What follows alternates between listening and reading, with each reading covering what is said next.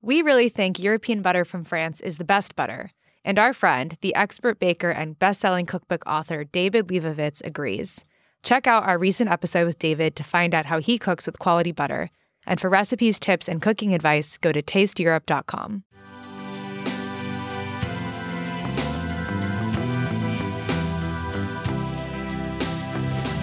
When you start acting like something that you're not, or you're trying to be something different from what your core is, people can feel it and sense it, and it comes out in your pores. Some of these grocery stores are like, we're super into innovation, like, yay, we love young emerging brands. And like, we want to do all these DEI things. And then you're like, but you don't. So just don't. Be who you are. This is Taste. I'm your host, Matt Rodbard.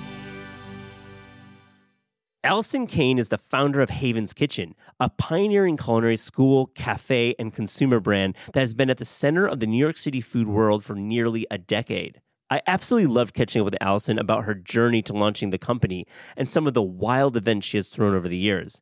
We also talk about her pivot to the world of CPG and how she makes it all work in this very competitive world. It's a great talk, and I hope you enjoy this conversation.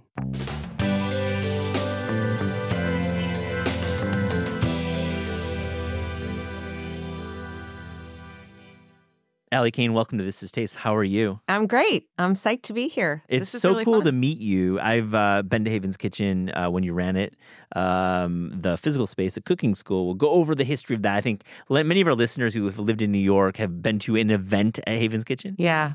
Yeah. It, it's one of those things where I didn't know how special it was until it was over a little bit. You know, I was just kind of building it and making it. We rode a really cool wave. I think, you know, 2012 to 2018 in New York City was just food and the beginning of experiential CPG things Yeah. and so much innovation, so much creativity, and so much money. It was definitely money was flowing Yeah. into events. It was a great time for events. I remember going to a couple Phaidon book events. I Mhm. went to a great, you did a fundraiser. Mhm. Um, I think it was uh, like a Trump related fundraiser. Definitely. Yeah. I it did a lot of those. It was a. MAGA. Yeah.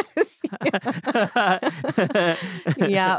Uh huh. And um, yeah, no, it was it was uh, anti-Trump. That is what I meant to say. It is uh, it was a, a a fundraiser for um, activism and and farm labor practices. Yeah, Yeah. yeah, yeah. We did a lot of, you know, the goal really was to be a nonprofit in a way that didn't have to fundraise. yeah. You know, that was my thought going in. It turned out to not be my end goal, No. but that's I really wanted to use it to support, you know, better food system policy and all sorts of stuff and awareness and I had no idea that m- this cooking school was going to be an event space for, you know, Google. Yeah. I mean, who knew? Um, but it was it just it was a great ride. Well, the location was was ideal because it was like downtown, but not too quite downtown. But also remind me what corners. Mm-hmm. it was 17th between 6th Right, and 7th. Right, so Flatiron definitively, and Yeah. and just a really great space, like multi-level. And I remember going to a Piglet Yep. there, Yep. which was amazing. And you just, I think you just had great taste,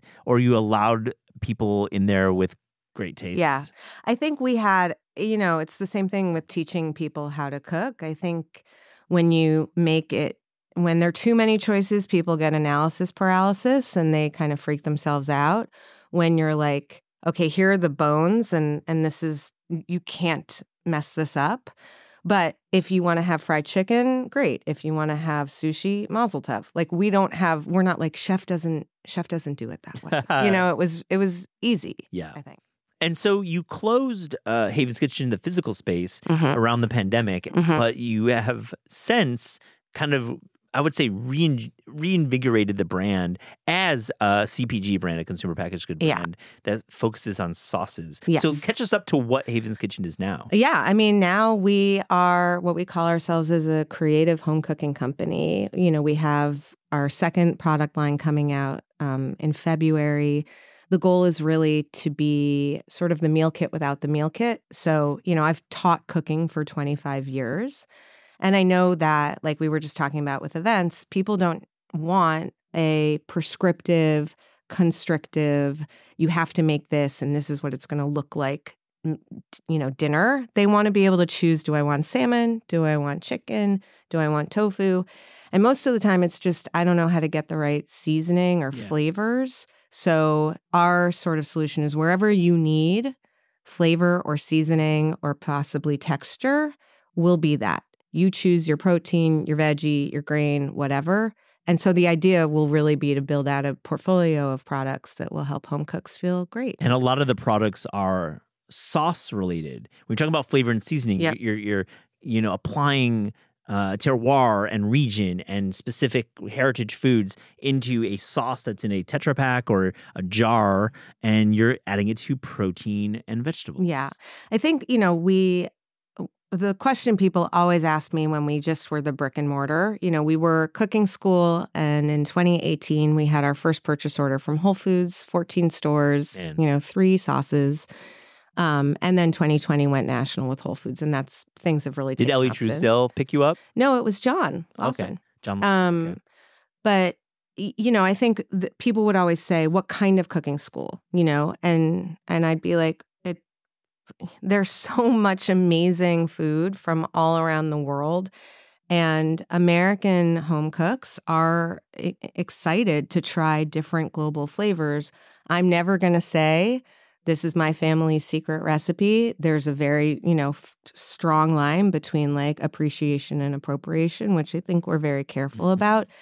But the idea is to really bridge if you're curious about Southeast Asian flavor, but you're not quite ready to like make a whole meal and dig into hacking a lemongrass stalk, or you're not quite sure which of the you know curries to sort of go into in that aisle, we have something that just bridges you there. What are some of your most popular SKUs? I mean, the chimichurri is definitely a winner. I think that people kind of know what to do with it. Yeah. You know, romesco is a little esoteric, I think, for consumers. Tahini's growing on people. Ginger miso is the number 2 Mhm. because I think people just think like, I know that this goes on salmon. How do you make it different then? I mean, this is a very crowded category. There's Mhm. a lot of great sauces out there. They've gotten better and better. Mhm. Some are refrigerated, some are shelf stable. Yeah. You know, some have like a high price point. Some are. I mean, they're very. Yeah. There's they, they're multitudes. How do you do it? Yeah, I mean, in in 2017, when we first met with Whole Foods, there were no other refrigerated sauces. It just wasn't, you know, everything was in a glass jar,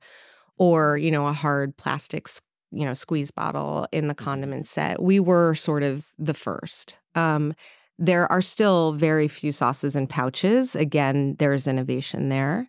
Um, and you know, we we have worked really hard to sort of, you know, stay true to really clean label, you know, as as close to what someone would consider authentic as possible, although that's defined differently by everyone. Um, and I I think what really has distinguished us is we have incredible trust from our consumer, and we have always been super consumer focused. Yeah. So there are a lot of sauces that come out, a lot of condiments out there, more so in the last couple of years for sure since COVID. And they're all sort of you know, if you if you buy this, then you become part of our cool kid club. Mhm. We've never been a cool kid club. I'm Hmm. not a cool kid. so we've always been like, we don't actually, this isn't about us. This is about you in your kitchen Yeah. trying to get dinner on the table in 15 minutes. So our mindset is just different. I mean, if the chimichurri is super good, you're Oh, gonna yeah. like get return customers. Yeah, oh, no. I mean, we have incredible repeat and, you know, our velocities are super strong, which, you know, is a fun CPG. I love that term. We'll get into CPG jargon and world. I mean, do you have? Uh, are you seated in like Hungryroot boxes or any of those? Like, how, like how do you market your uh, your sauces? We've been, I mean, pretty much brick and mortar retail since day one. Um, we it's a refrigerated product. It's hard. It's hard to ship. It's Yeah. hard to receive. Um, so we've really been focused on building out. You know, I'm. I think I have just a brick and mortar brain. Yeah. So when the world was kind of like get as much distribution as possible and just like you'll pay for it eventually and somehow it's all going to be fine my brain was like eh, i can't afford to buy toilet paper this month so i'm just going to hold off you know so you know we've never overextended whole foods is a great business for us sprouts is a great business for us we're in a couple of conventional accounts the fresh market's great for us right. um, but it's definitely, you know, there is more distribution coming. Um, but I think with a fresh product that doesn't have an exact category in the store because it's not in condiments, right? It's in this like fresh netherworld a little bit. When you refrigerate a product, Mhm. it just like it, it, it sells faster. It's like right there in this immediate section of the grocery store. Like Olipop knows this. That's what Yes. their model is based on. Yeah, I mean that's you know ninety five percent of the RTD beverages, right in in that set are do not need to be refrigerated. They're just there because they're cold and they're ready and they know that they move fast. Yeah. Sauces are a little different. Um, I do think we have a nice high velocity. Yeah. You know, like we do, that's the units per week. Um, and you do command a little bit of a premium being fresh because the consumer does value that.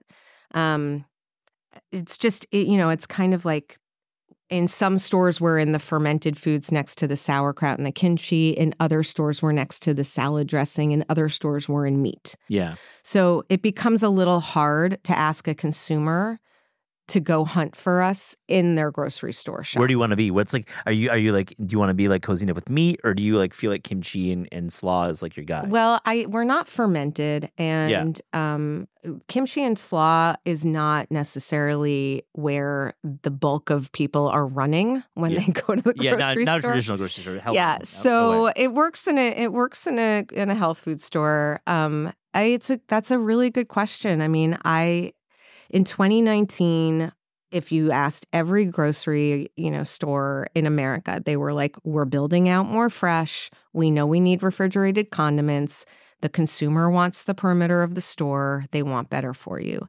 Then they got hit with a pandemic where they were basically like, all we need to focus on is hand sanitizer and toilet paper. And so, whatever strategic plan that was, and now they have a major labor crisis and an inflation crisis. So, that's not happening. So, now I have to figure out I want to be in the same place so that a consumer always knows where I am and is like, oh, that makes sense. Figuring that out is a little challenging. Yeah.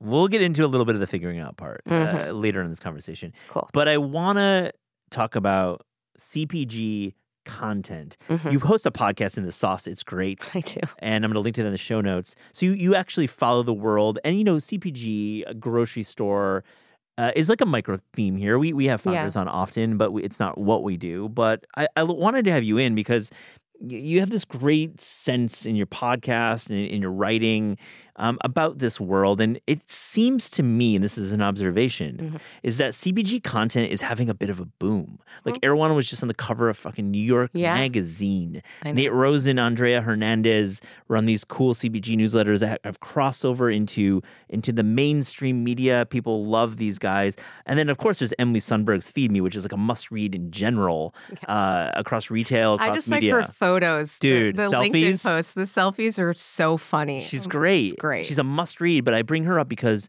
she focuses on food and, and CPG quite a bit. And, and like five years ago, one of the like most followed media uh, newsletters would not be covering the grocery store. Right. So let me ask you: Is this the most interesting part of food media right now?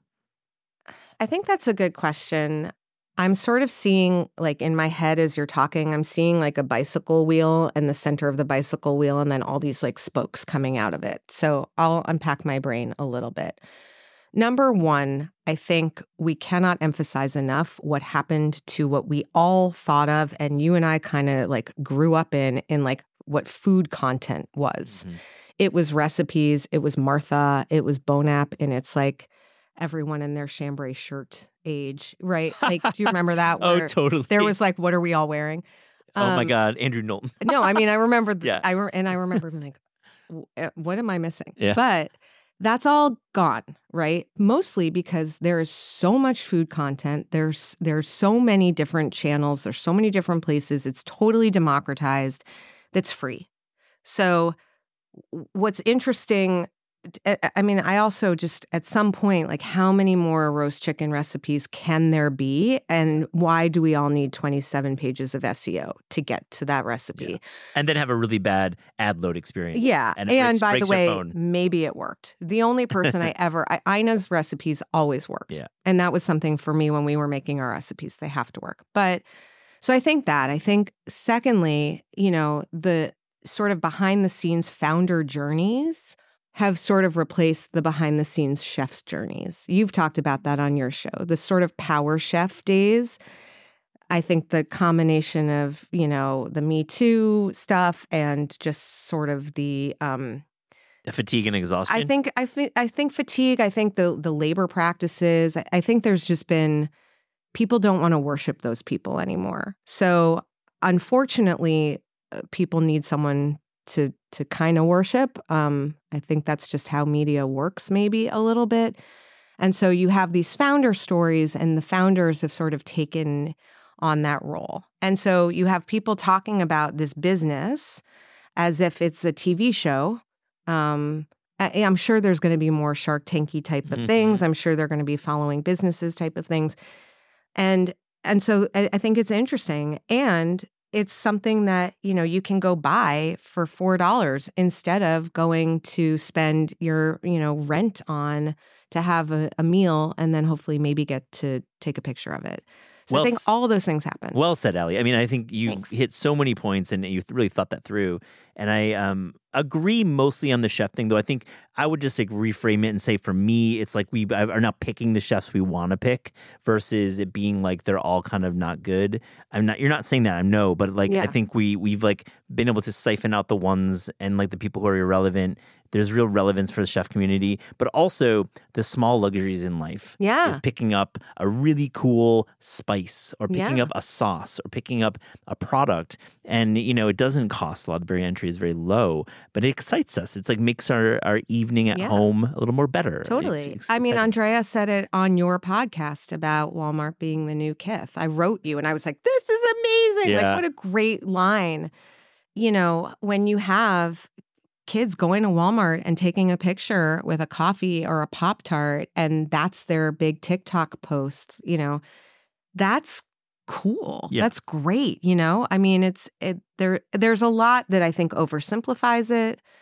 You know, I there's a lot more pain in this business than yeah than people talk about, which I'm fairly open about. I think, um, but yeah, I mean, I, I I I think it's I think it's content that people enjoy, and it's also very accessible to them. i love it you talk about like the storytelling around founders uh, coupled with the product discovery Mhm. i want to shift gears and talk about the grocery store Mhm. and like i've talked about this with several on the show and i wanted to get your take you you work in uh, cpg and you you work with distributors and big chains Mhm. um why is the current grocery store model so fucked up like Oh, it seems like you talk to everyone and it's just there's so much waste and the barrier to entry is so fucking high Yeah. and i i wonder from a founder's point of view like if you agree and, and secondly how do we fix it Yeah.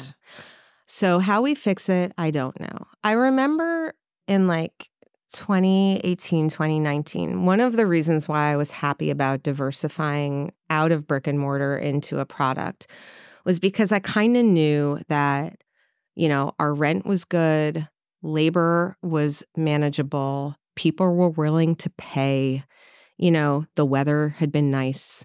Like there was just everything needed to be okay because the margins on that business are so slim.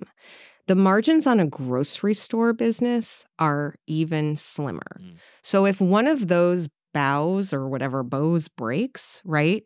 I mean, the trucks need to be able to get there. We had major supply chain and logistics issues. We don't have people who want to drive trucks anymore. We don't have people who want to stock shelves anymore. And, you know, uh, what what again going back to the money there was so much venture money and so you know the way that these grocery stores make their money isn't by selling the condiment or the spice or the pop tart the way they do it is through ad spend and marketing dollars from the brands yeah retail advertising is a billion dollar business and retail advertising is not talked about that much No, and the way that the brands get that money, it's not from selling the Pop Tart, right? It's from venture. Mhm. And if that dries up, we're going to have less to spend. They're going to have less to spend. And so, a reset, if you think about how hard it is for a grocery store to meet all of the different condiment people, we're all clamoring. We're all like, we have the best condiment. we mm-hmm. have the best condiment, right? They're like, thank you. They have a thousand of us on their desk. Then they need to make their selections, do the thing, revamp all of the planograms, and then within a week, at, at every store, they need all of those shelves cleared and all of those shelves reset. Why would they do that frequently? Yeah. It's it's a massive undertaking. So it's always been a precarious system because the margins have never really made a ton of sense in their mm-hmm. natural state. And now we're seeing between like global supply chain issues, labor issues, an economy where people are not comfortable spending. Th- there's a lot of pressure on and a planet system. that's being cooked by waste. And Totally. Talk about some of the most wasteful businesses are grocery. Yeah. I mean, and you have a consumer, and I used to talk about this a lot with food. You know, when we had the brick and mortar, you have a consumer who has been trained to think A, that food should be cheap, and B, that human labor is free. And, Mm. You know, making something of quality with integrity and doing it in a fair and decent way is too expensive, really, for what the consumer is willing to spend for it. Can you take a crack at how a grocery store should look in 20 years? Take like a crack. Like this is not a perfect No. exercise. So I'm not going to give you a satisfying answer because I have a very strong feeling about a grocery store can look like Walmart, a grocery store can look like Costco, a grocery store can look like Happier or Erewhon, but it has to look like what it looks like. It has to be what it is, and it has to have brand integrity. Mhm. So Erewhon works because Erewhon is a marketing channel and they know that and they stick to it and they're great at it and it works and it should look like that. Costco works because they have a tiny selection. I think they have like 3,500 SKUs or Are something you like kidding me? At a, at a- tiny. wow. I mean, it- Amazing. if you have you if you have you listened to the Acquired podcast? Uh, yeah, definitely. Is that Okay. a good, good uh, Costco's good? Whoa, the Costco one, the Walmart one, Yeah. they're both amazing. Yeah, but the those guys are Costco one. I'm like, this is the best company in the world. They have like an average of a 17 year like employee retention average. Like, it's insane. Well done, Costco. Mhm. And we're not in Costco, so They also make like the best uh, pumpkin cheesecake. I mean, their Like- Kirkland thing is a whole thing on itself, pumpkin right? cheesecake, like that is the guy. They're there. they're they're so so nothing nothing should look like Costco if it's not Costco. But what you're seeing is like with any organization, right? A school, a, a business, yourself as a human, when you start acting like something that you're not, or you're trying to be something different from what your core is, people can feel it and sense it, and it comes out in your pores, right? And so that's what's happening. Some of these grocery stores are like, we're super into innovation, like, yay, we love young emerging brands. And like, we want to do all these DEI things. And then you're like, but you don't. So just don't. Be who you are. Walmart is who they are. It's That's a why it works. satisfying answer, Allie. Thank you. I think you're uh, because you're. I'm asking the impossible. Like it, it can't look like a specific thing because we we live our world in multitudes and we don't always need an Erewhon in our life. We, No. And for the times you do, it's great to have them. Have you ever walked into a restaurant and been like, I can see the Pinterest board. I can see the de- like the decorator being like, you should definitely use this green because they saw it, whatever. But you can feel that it doesn't have like a a heart and a Yeah. soul underneath. That's the same thing with grocery stores. When w- they are what they are, it doesn't matter if it's like super value or like super high end. You feel it in your body. You know? Do you remember when like Just Salad hit New York for Yeah. the first time, and then all the other ones came Yep. in like the early 2000s? That is what you're describing. I I mean there was a there was a I shall not name it. There was another cooking school that literally ripped off our logo, our design, our classes. They came to like 40 classes that year and it was a little fishy, but then they opened this thing and wow. it enraged me. And someone said to me, it was Liz Newmark, and she said, they could open a Haven's Kitchen across the street from you. It could look literally exactly the same. People might go once, they're not going twice Yeah. because there's something in the air. And that's just like, that's just, it's the same thing with a product. You taste something, you're going to try it once, maybe if it looks cool and the packaging's cool and like some content creator made it and tells you to go get it.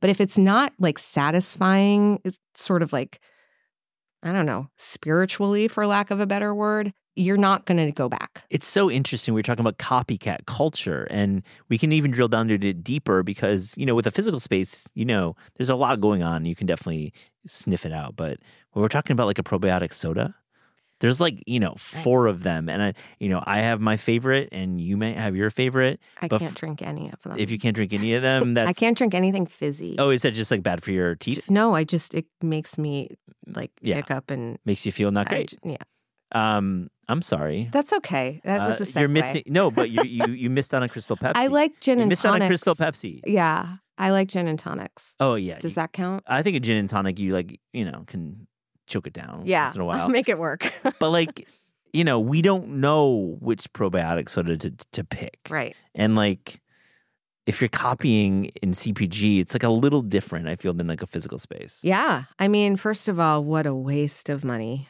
I mean, Truly. it's just so sad. And I always, you know, it's not nice, but again, I picture people being like, there's this huge market and there's this white space and these guys are doing great. So let's just like do this also. And again, there's no there's no heart behind it. It's not cynical either. It's like facts. I, I mean, are I think so. I think the other thing is I had I had someone on my podcast because I don't I went into a bookstore like two weeks ago, and the front table was all these memoirs, and they all looked exactly the same. They all had like a black and white thing, and like someone looking kind of serious, and then like a font, and those people, the the people who designed the jackets, did not copy each other. They they were all probably riffing off of something Yeah. and it just kind of came out.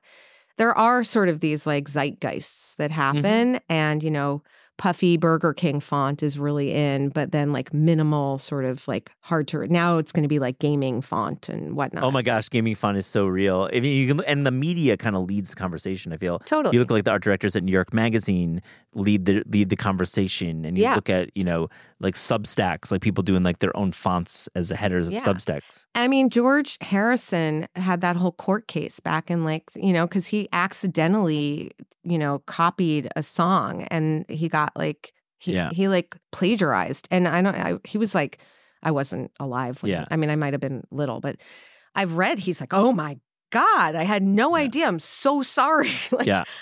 you these things enter your your brain waves a little bit they're all over you're just inundated with these images and you start to think you're having an original thought and it's not original the problem is is that people don't these teams are getting they're they're running too fast and they're they're trying to get stuff done in a way where they're they're not being intellectually honest with themselves and looking back Mhm. and being like wait this might actually look a lot like someone else's stuff Yeah. you know But like it's the guys, the the hypothetical guys in the in the boardroom, mm-hmm. and like talking about white space and talking Yeah. about brand guidelines and how can we Yeah. how can we like leverage you know a, a love of of a pink millennial pink. Remember that whole thing? Oh, I remember. I think I actually started Canary Yellow. Oh, I just want to Yeah. say that publicly. yeah, we're on the record. So Yeah. Canary Yellow, talk about was this a was this a Haven's Kitchen? No, it was in my house and it was 2012. And I just want to say Okay, Canary Yellow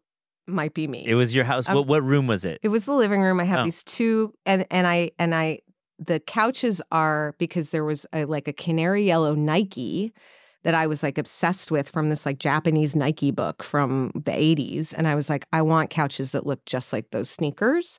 And so I put these two like canary yellow again, a segue. n- Yeah. not a no, it's a good segue. but um, they were they're in my living room, and then you know things started becoming canary yellow. I just I'm gonna give myself credit for that. Let me ask you about your show in the sauce. And you, Mhm. you talk to a lot of founders, and Yeah. I mean, money is tight Yeah, right now. They're psyched.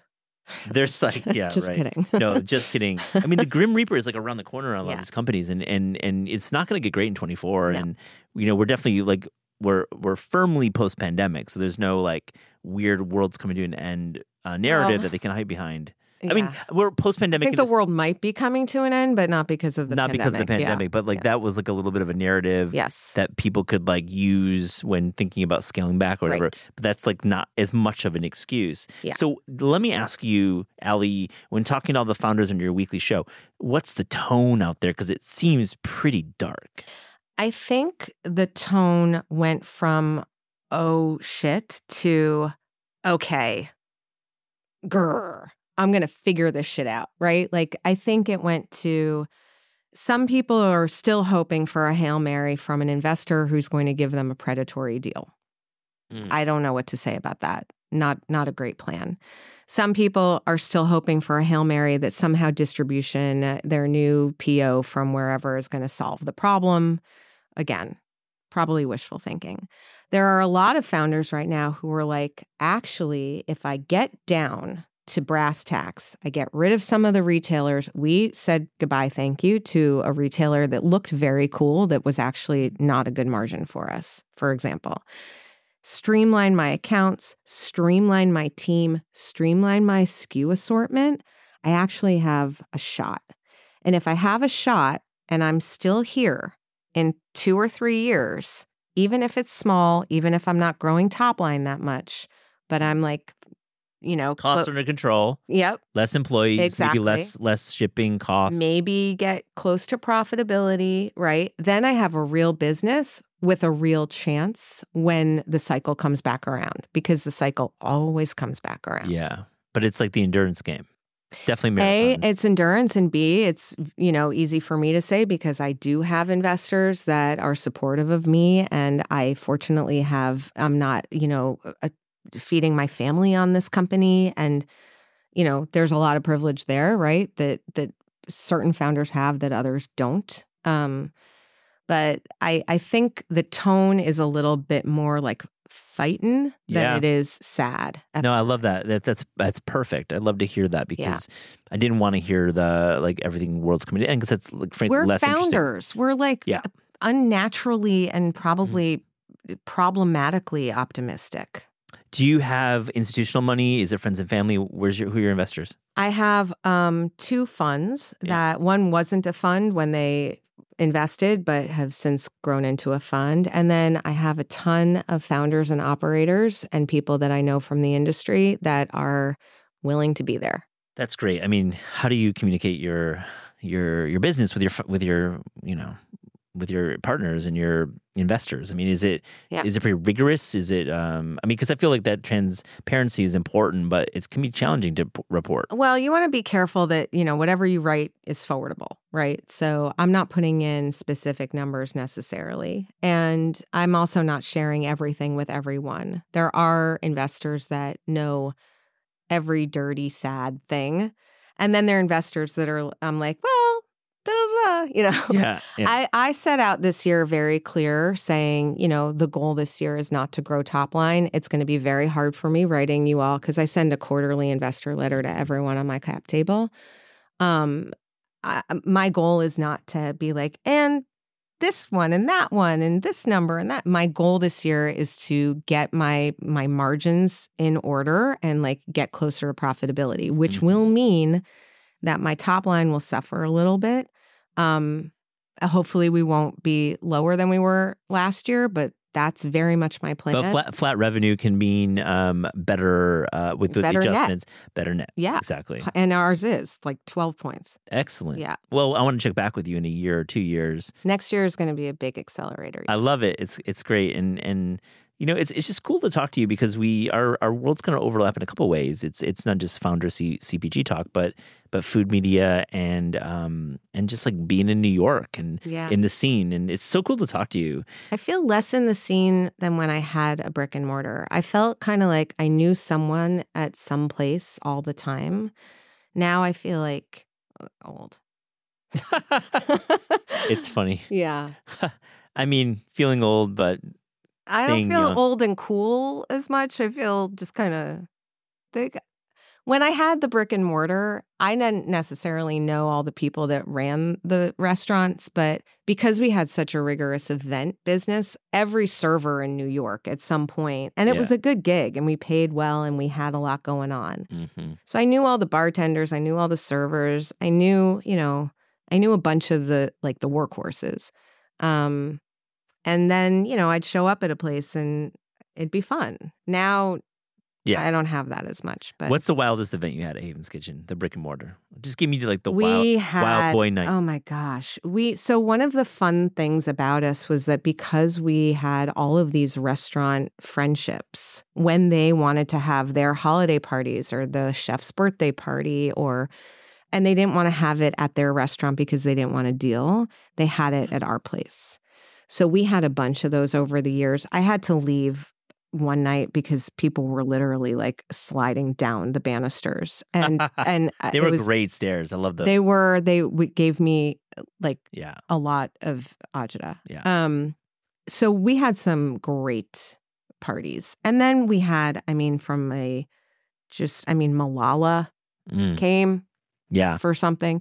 We had um Instacart's first event, Siggi's first event. We had we hosted remember Juicero? Oh, yeah. It was just a total disaster. Oh my we had his launch party. And it was funny because that was all of that was informing us along the way, thinking like a lot of these things, like we could make a product. yeah. like, Juicero was like literally just a package. yeah, you know, I mean, and it- and then and the the Times reporter went to the farmers market and like they did this whole thing, and Ugh. we had all the great book parties. Yeah. I mean, it was great. I mean, I feel like you could write a great something with all these nights. Well, you know what we did? We had a closing report every night, and whoever was the closing manager wrote out a little paragraph on Amazing. what happened that day. And you can imagine the stories. I mean, some of them are just, just nuts and funny. Um, and we got very creative with it. So uh, everyone there was sort of like, I think, not necessarily a writer in their own mind, but most people sort of wrote. Very, it was like an entertaining opportunity. it was right? entertainment For yeah. the closing night manager to- Exactly. to, to, write something funny. They had a good time doing it. So, I mean, that would be a good book. Yeah, that's what I'm saying. Yeah. Juicero, they. I'm sure they paid well. They I thought you were going to say Juicero, the oh, the book. Juicero and 1,000 other the nights. story behind the story. They paid well, right? Everyone paid well. It was Yeah. like the go go. I mean, we had yeah, and we It's were like, funny. yeah, The go go years, because they were, because like money was cheap. flowing. and like events in food were so prominent because there was no social media Right. to throw money into so you had to do offline events and Yeah. And then, I mean, I remember when, okay, so it started, you know, in 2012 with events for editors and events for, you know, for writers. And then it started being influencer events. And then it started being experiential, you know, Mhm. and then it, it, I think, I think events are coming back, they are which is really fun for me because I'm such an IRL person yeah um and and that's why we actually when we closed the school we did get mm. a physical space and we do have events there not for other oh, people oh you have a physical space like it's like your Oh, office? yeah. I had no idea. We're doing an event tomorrow night for taste and we're doing an event in december for taste. Well we don't really rent it. Yeah. i i would we would you know but so it's not like a back it's like but we have events there and we do partnerships and events with other people. So we did like a really cool like east fork pottery and us and then the other night will coleman did like a friendsgiving there and you know it's it's where is it at what's the location It's on the corner of Houston and Wooster. Oh, right so on. It's super fun. Houston and Wooster Mhm. is that where cafe colonial was no that was No, we're like, um, yeah it's yeah, further down in soho wooster and Houston. you know where Sadelle's is? yeah it's it's by so you Sadelle's. go to Houston, you walk east a block, and then you walk down a You, little. Allie, you know real estate. You've got a great sense. I grew up here. Yeah, so that's it. Is is it being being a New Yorker? Well, you know, I have, as you know, I have a terrible sense of direction. Um, I know so I need to be on a grid, and I, I, I need to memorize where I'm at. Otherwise, I get lost. I know because of the bathroom. You were you were yes, you were it took me about 45 minutes to get back from the bathroom, It's which a- is a- about uh, like 14 second walk. Where do you want to be in ten years? What do you want to be doing? Yeah. So part of me wants to work at Costco. Yes, Um, yeah. like like like in uh, I don't know. check out. My, I, have a, I have a good family friend who works um, at a at a location, and and she has great things to say about. working. Honestly, there's like a part of me that really wants to like live that out. Another part of me wants to work at a strategic that buys us. yeah, Putting that out there. I love that term strategic. It's such a great. It just says so much. yeah. Otherwise Coca Cola. big big CPG big CPG, Coca Cola. Nabisco, Yeah. et cetera, et cetera. Yeah. Um I I've been told that would not not be as much fun as I think it is. I think I love this industry. I love I posted something today because I was in a bad mood and we got a no from a retailer. Mm. And I just was like, you know, I'm I'm careful, but I'm not, you know, I'm vulnerable, I think, on LinkedIn. And I just get so much good feedback from people who like need to hear it. Yeah.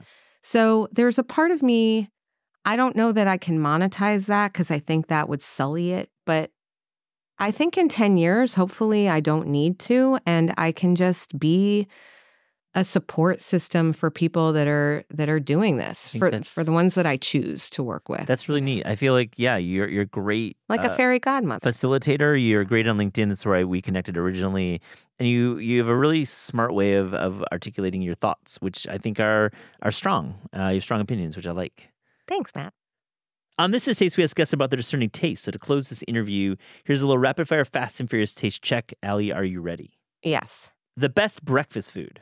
Fried eggs over medium on buttered, very crispy rye toast Where in New York would you eat that? at home. Yeah, exactly. There's there's no Yeah. eh. There's no. I, I guess you're, I'm going old school New York. I want to like I know. it's it's a home thing. Me okay, too. Fine, fair enough. The best dessert. I would say really good strawberries and homemade whipped cream. Truths. Your favorite New York City restaurant. Right now, so the new I Sodi, I just have to say, they're just like nailing it. It's it's so good. Did they move locations or They just did. rebooted it? no, they, moved. Okay. Um, it's great. Yeah. They just it's no fail. I'm not as into Via. Yeah. Everyone loves Via. I really. I like was just talking to an author today about Via and, and should I go? I was like, no, don't go. Go to to I Sodi. Isodi. Yeah. The people in the know know. Yeah. Um, Nordvik. I can't I can't pronounce it. Yeah. It's great. It's local. The- Mhm. It's it's like the EMP chef. They just got two stars. Fortunately, like for them, they finally got written up. Great roast chicken, great wine, really good. cool. Favorite classic New York City restaurant. Um, I mean, Katz's. I, I, I any Jewish deli I can support right now, I'm gonna support. Your favorite grocery store national chain. I'm asking you. Come on.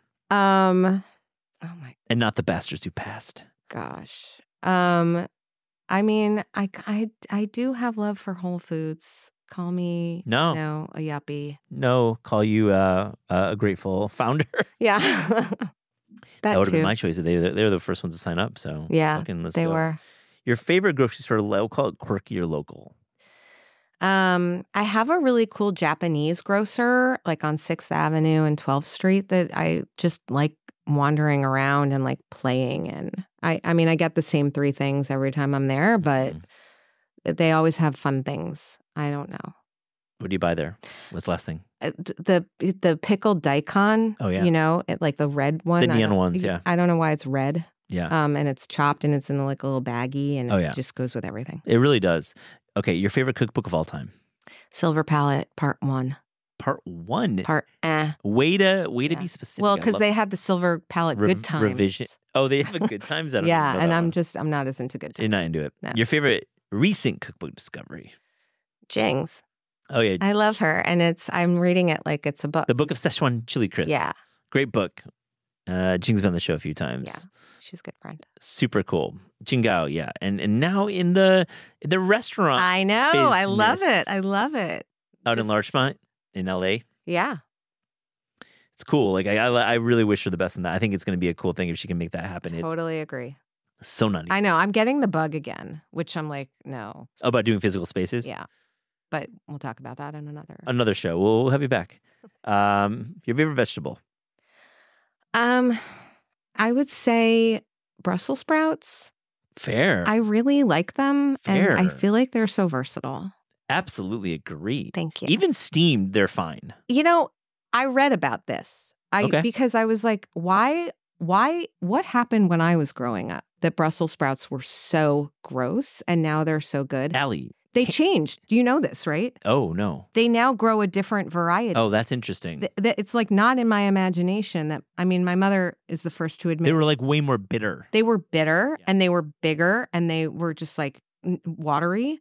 They actually changed. It's like the banana. They changed the Yeah. the you know whatever strain genus. Um, I was gonna say like there was actually canned Brussels sprouts back in That's the day, just which is like really not acceptable. I'm sorry that Yeah. if you pulled over your car and, and just puked. But hearing that, um, last one, favorite sandwich. Uh, I mean, clean turkey at Court Street. Mm. Have you ever climbed Bear Mountain and had a clean turkey from Court Street? A sandwich to go from Court Street for any upstate endeavors or yeah, absolutely. This the the bread was still crispy. The the what they do this whole combo of I mean, it's just great. I love it. Allie Cayne, you're gonna come back, I hope. I mean, if you'll have me, I'd I will to absolutely have you back. Thank you so much for joining This is Taste. Thanks, Matt.